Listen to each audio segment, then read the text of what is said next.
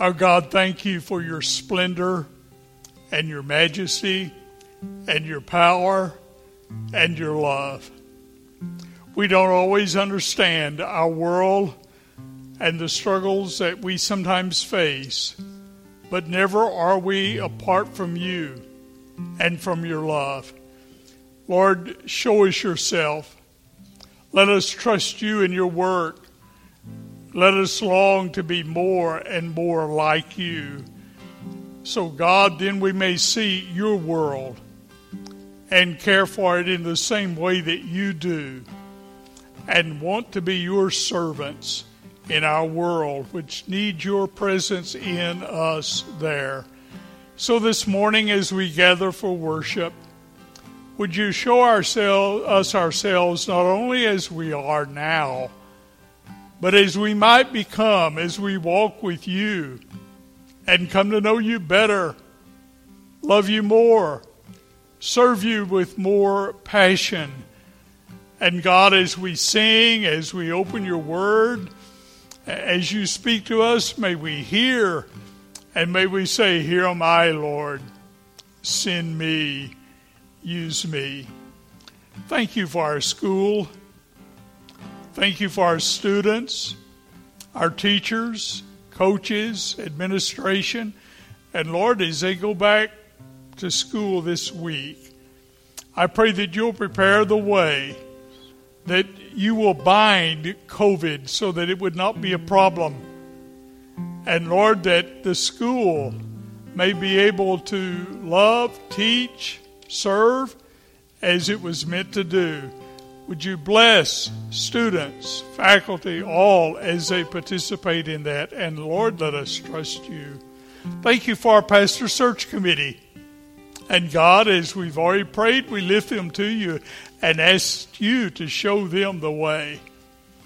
And Father, we're your children.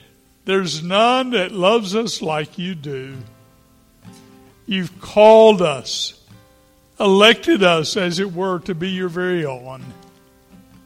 It is our great desire that you help us live like it, not only in the walls of the church at worship, but in the walls of your world, with the church scattered, but making a difference.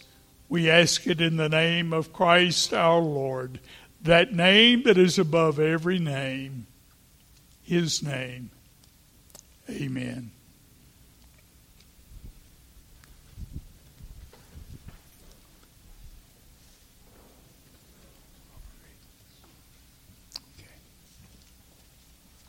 And if you're if you have a kid from pre-K to fourth grade, I think is that right? Um, you can go to kids' church now, kids.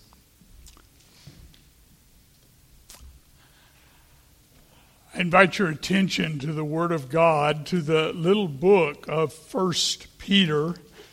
And this morning we're going to look at the first two verses of First Peter.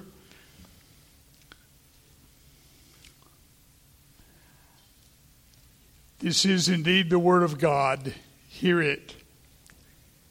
Peter, an apostle of Jesus Christ, to those who reside as aliens scattered throughout Pontus, Galatia, Cappadocia, Asia, and Bithynia, who are chosen according to the foreknowledge of God the Father by the sanctifying work of the Spirit to obey Jesus Christ and be sprinkled with his blood. May grace and peace be yours in the fullest measure. As I wrote to you this week in the pastor's column in the newsletter, Charles Swindoll, in his book on First Peter, opens with these words Hope is a wonderful gift from God, a source of strength and courage in the face of life's hardest trials. When we are trapped in a tunnel of misery, hope points us to the light at the end. When we are overworked and exhausted, hope gives us fresh energy. When we are discouraged, hope lifts our spirits. When we are tempted to quit, hope keeps us going. When we lose our way and confusion blows the des- blurs the destination, hope dulls the edge of panic. When we struggle with a crippling disease or a lingering illness, hope helps us persevere beyond the pain. When we fear the worst, hope brings a reminder that God is still in control. When we must endure the consequences of bad decisions, hope fuels our recovery.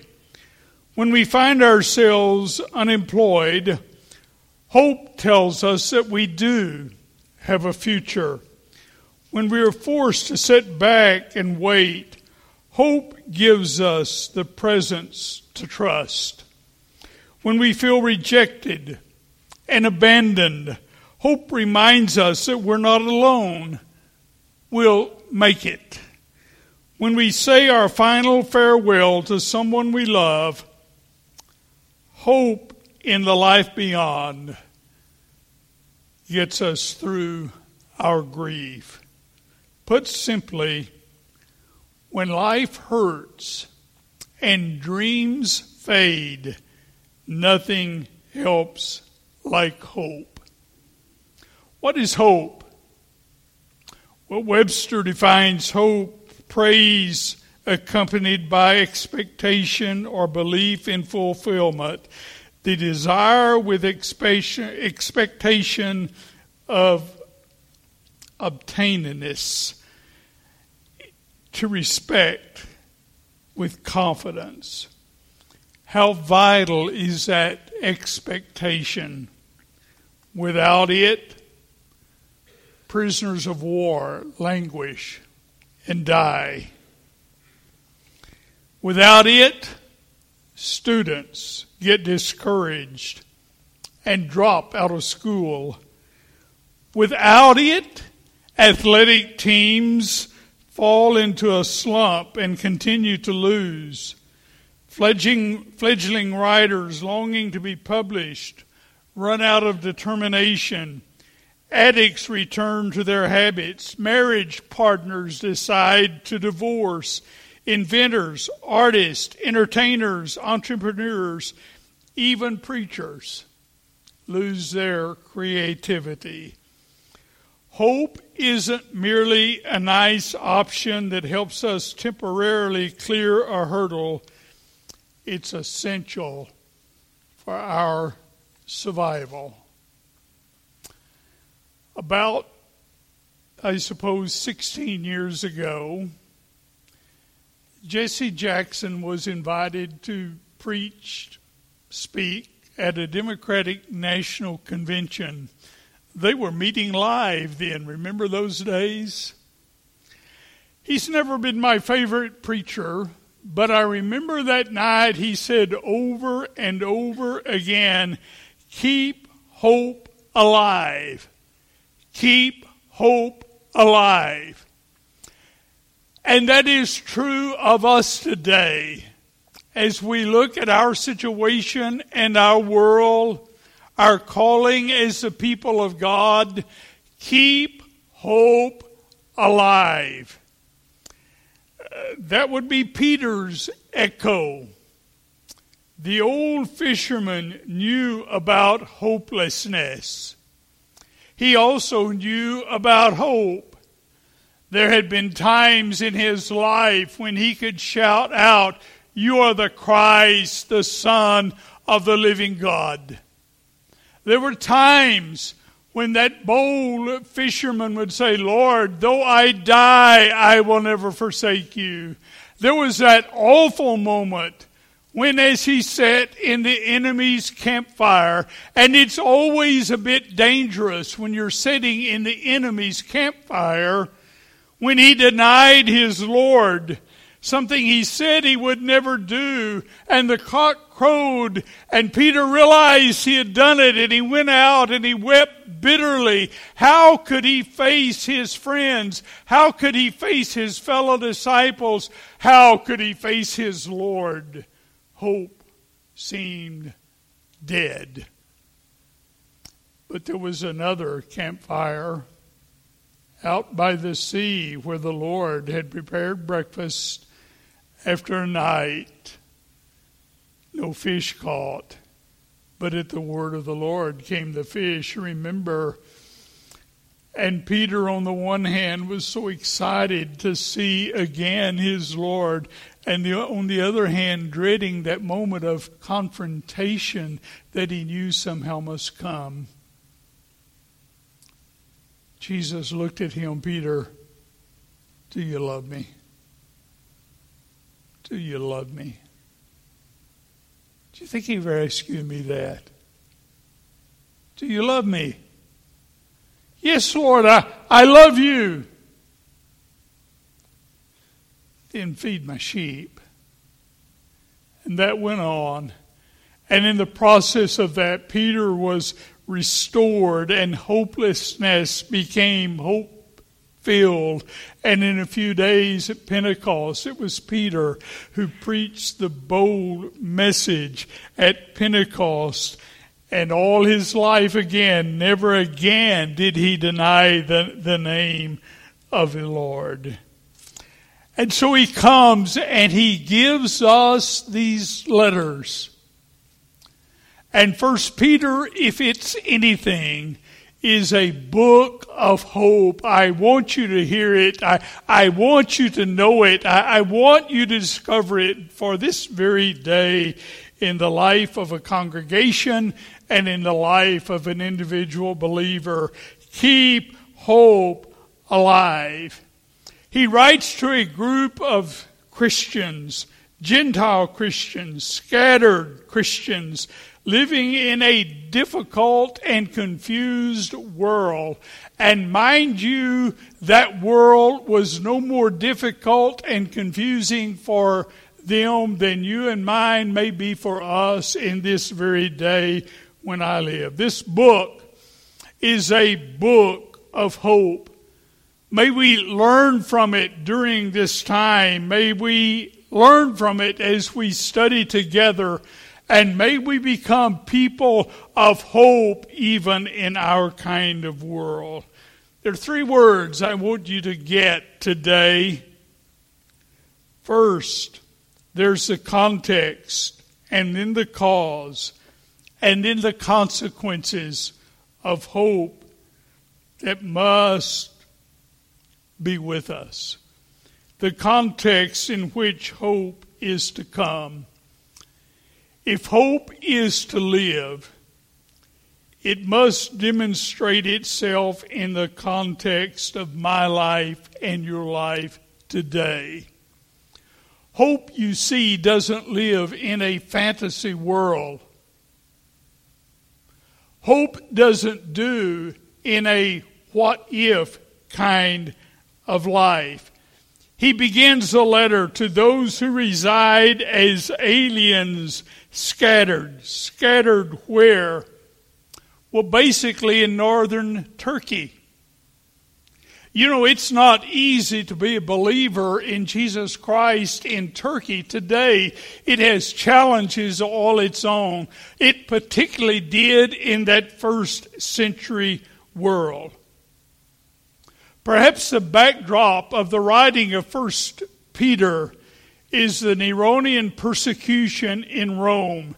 Do you remember about Nero? It is said he set Rome on fire and blamed the Christians for it. And Christianity became not a recognized sect of the Jewish religion, but an illegal religion in the Roman Empire. These early believers in Turkey and Rome and other places were aliens scattered. They found life difficult 15 different times in these brief chapters of 1 Peter. Peter speaks of their suffering, their difficulty. It's interesting, in those 15 times, he uses eight different words to describe it.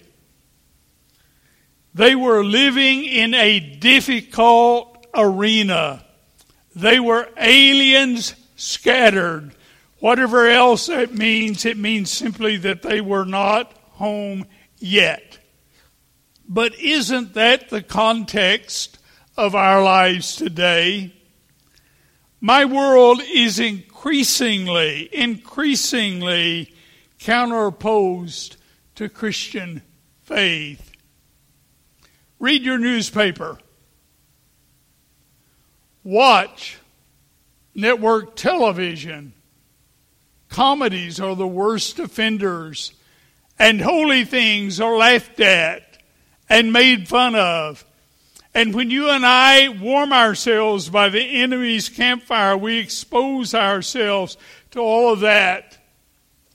And so we read almost weekly right now of a decreasing influence on our society in evangelical Christendom. We're aliens scattered. It's true morally. Morally, in our world today, how seldom is God's standard of purity lifted high? How seldom in our society is God's standard of the holiness of marriage protected and practiced? So strange can it be that, that even in the church we struggle with what ought to be right and wrong. We live in a foreign world mentally. You come to faith in Christ and you believe what the scripture says, but mentally you can be very afraid, very ashamed of your previous life. What do you do with that? We, we live in a strange world materialistically, and we get it confused. All of this seems so perfectly natural. Why? because we're aliens scattered. We're not home yet. Remember 42 years ago, Pat and I and another preacher or two led a tour to Israel and to Greece and to Egypt. We had 52 people on that tour. had a very interesting guide in Greece. He didn't really care for Americans, I think. And some of our group talked about home too much. And I remember him looking at our group and saying, If you want everything to be like it is at home, why didn't you just stay there? Well, we're not home yet. If we're going to be people who keep hope alive, it's in this world of our being an alien, a stranger, a sojourner, serving God, but not home yet. That's the context of our lives. Now, the cause of hope that lives. If you have hope, where will it come from? Well, Peter puts it like this To those who reside as aliens scattered, who are chosen, who are chosen. That, that's a wonderful word. Some of you are absolutely amazed that Pat chose me. See, I told you. But come Wednesday, thir- Friday, excuse me, it will be 50 years. Yeah. We're going to celebrate in a big way. I'm going tomorrow to see an orthopedic surgeon about a tear in a meniscus in my left knee. We know how to celebrate. But 50 years chosen. Remember, I, have told you that we wanted to give ourselves a chance to have smart children so we adopted. And when our son Samuel was a little tight, just learning to talk, he, he said to another kid in Sunday school, he said, Your parents had to take whatever they got. Mine chose me. Well, we got home and I said, Son, you're, you're exactly right. We, we did choose you, but you can't tell the other kids in Sunday school that, that way. He said, Well, Dad, I'm chosen. I said, Yes, you are. Mark that down. What Peter says about you and me is that we are chosen by God. Now relax. God did not look at you and say, My goodness, he's good looking, or My goodness, she's smart. I'm going to pick them, I'm going to choose them. God looked and chose his people because he chose his people, elected them to be his very own and to serve him. You find it throughout the pages of the Old Testament. God's election, God's choosing of Israel. But Israel rebelled against that. And God introduced Jesus into the world as his plan always had been in order that he might choose his very own people to serve him. He picked me. He picked you. We are his. In spite of everything else about you and me, we are chosen by God. According to his foreknowledge, we're told, the foreknowledge of God, God working through his people. Can you imagine? It is our hope today in a COVID filled world, in a world where our universities often laugh at conservative Christianity. In that kind of world, God picked us. We are indeed His chosen people. And God is about God's purpose, and God's purpose will ultimately not be thwarted. He chose us by the sanctifying work of the Holy Spirit, His Holy Spirit. Now, notice how it develops the triune Godhead about which we just sung here. According to God's foreknowledge, He chose us in the power of His Holy Spirit. I would never have come to faith in Him without the leadership of His Holy Spirit in my life. Thank God He gave me godly parents. And thank God He taught me to listen to the power of the Holy Spirit. He is with us even now, each day of our life. He's working through us right now. He is preparing us for service. He is using us right now. We're chosen by the sanctifying work of the Holy Spirit that you may obey Jesus Christ and be sprinkled with his blood. That, that's an interesting experience for a modern American man, an interesting terminology. But it sort of reminds you of what we do when we receive the Lord's Supper. The blood, the grape juice, symbolizes a new covenant in His blood. The sprinkling of blood is mentioned three times in the pages of the Old Testament. First, it's mentioned when a leper was healed, a bird was to be killed and offered in sacrifice, and some of the blood sprinkled on the healed leper. The blood was sprinkled when Aaron became the priest. The calling of the Aaronic priesthood, the blood sprinkled.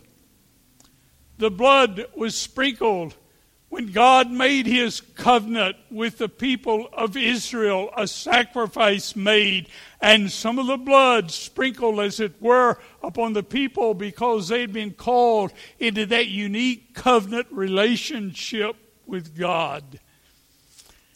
Notice how it works. This calling this choosing, that we have. God has done it and continues to do it in His foreknowledge. The Holy Spirit enables it and calls us to it and sets us apart in it. And God sprinkles His blood symbolic of our calling. It is who we are. COVID is not going to change that. A political system at war with itself is not going to change that. They're not going to be able to burn enough Bibles or tear down enough monuments in a Catholic church to change that. It is the calling and election of God. Now, what are the consequences of that? Look at it there at the very end of verse 2. May God, may grace and peace be yours in the fullest measure. I, I love the way Peter says that. He doesn't say, may, may you have enough grace to just barely make it through. May, may you have enough peace just to survive. No. In your kind of world, as an alien, a sojourner, a persecuted one, a, a misunderstood one, a one who, who often suffers for your faith, as you live in that kind of world, may God's grace and may God's peace be yours in full, full measure. What is that grace? Well, all my life they told me it is God's unmerited favor. It is God because God chooses to bestowing His grace upon you and me. It is by grace that we come to Him in faith. It is by grace that we receive His Son. It is by grace that we understand that we are forgiven of our past, no matter what we've done. The only sin that God cannot forgive is a sin you don't come and ask Him to forgive. It's by grace that we know that. And it's by grace that we begin to reflect the goodness of God in our lives. And slowly but surely, friend, by that grace, we begin to look more and more like Him. There comes a peace, and the Bible calls that peace the peace that passes all understanding. It's not the peace that says all is okay. It's not the peace that says, Oh, I hurt. There must be joy in that. It is the peace that comes in the very midst of life, sometimes in the very presence of war, sometimes in the very presence of pain, sometimes at the graveside, and sometimes in the hospital, and sometimes when the test has been failed. But it is a peace of God that comes in full measure and offers us in the very depths of life itself hope that is absolutely unexplainable. What do you get? What do you get when you come to Christ? Sometimes you get some trouble. Sometimes you get some misunderstanding. Sometimes you get some persecution. But what you get is ultimately the unmerited favor of God. What you get is the privilege of looking at the God of creation and the God of recreation in Christ and realizing that He sent His Son for you. And what you get is a realization that had you been the only person in the world, Christ would still have died for you. And what you get is the privilege of looking at the God of the universe and saying, My Father, my Daddy, Abba, Father. I, I do not make little of the hurts and the pains in life. But I tell you, the scripture is dead on right when it reminds us that any pain in this world pales in insignificance with the unveiling of the children of God in glory. My home is not in the beautiful hill country. My temporary residence is there. My home. My eternal security is with the God of heaven. And I want to live in that hope. May grace and peace be yours in full measure now and forever. So, Father, help us be honest as we look around and experience what we may experience today and tomorrow and next week, maybe next year. But, oh God, may we look beyond to that which is forever, which cannot fade away, cannot be taken away, which is ours. And may we live like a people not home yet. and Father, as we pause for these few moments of worship, speak to our hearts. There's one of us here who has yet to know Jesus. I pray that when we sing, that one will come to say, Preacher, today I'm going to give my heart to Christ. Lord, surely, surely we need the help and hope that's taught, preached, studied, worshiped in the church. There's one here who needs a church home. Maybe you call them to come today to say, I want to be part of this church. Father, we look to you with certainty in the name of Christ our Lord. Amen and amen. Now let's stand together. We're going to begin to sing. You know, the happiest moment of your life, the most beautiful thing you can do is invite Jesus to be your Lord. For some of us, it can occur very young. For some of us, it can occur very late. It makes no difference when. It's that you and I respond when He calls us because it's the work of the Spirit in our lives. That's you today, you have the joy of coming. Don't let anything stop you. If you need a church home, the doors of this church are open to you. Come. And while we sing, say to your Father, oh God, keep hope alive in me. Let's sing with joy, and I'll meet you here at the front as you come.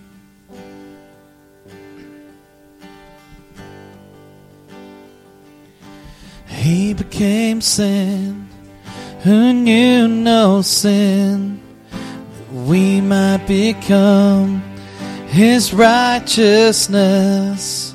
He humbled himself and carried the cross. Love so amazing. Love so amazing. Jesus Messiah,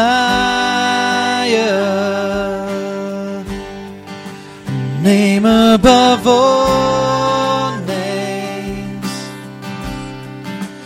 blessed Redeemer, Emmanuel,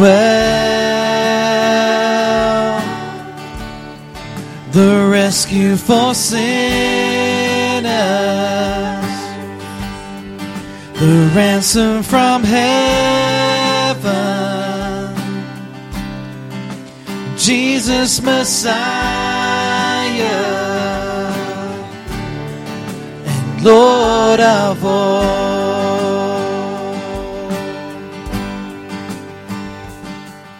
His body the bread, His blood the wine, broken and poured out, all for love. The whole earth trembled and the veil was torn. Love so amazing, love so amazing. Jesus Messiah,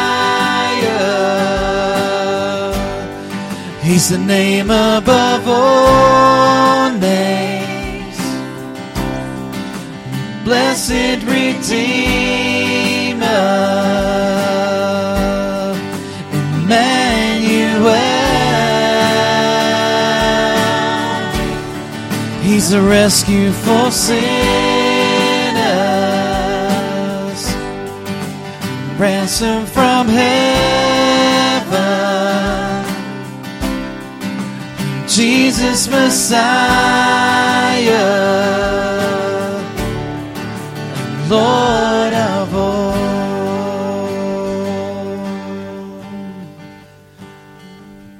Thank you so much for being in the house of God today.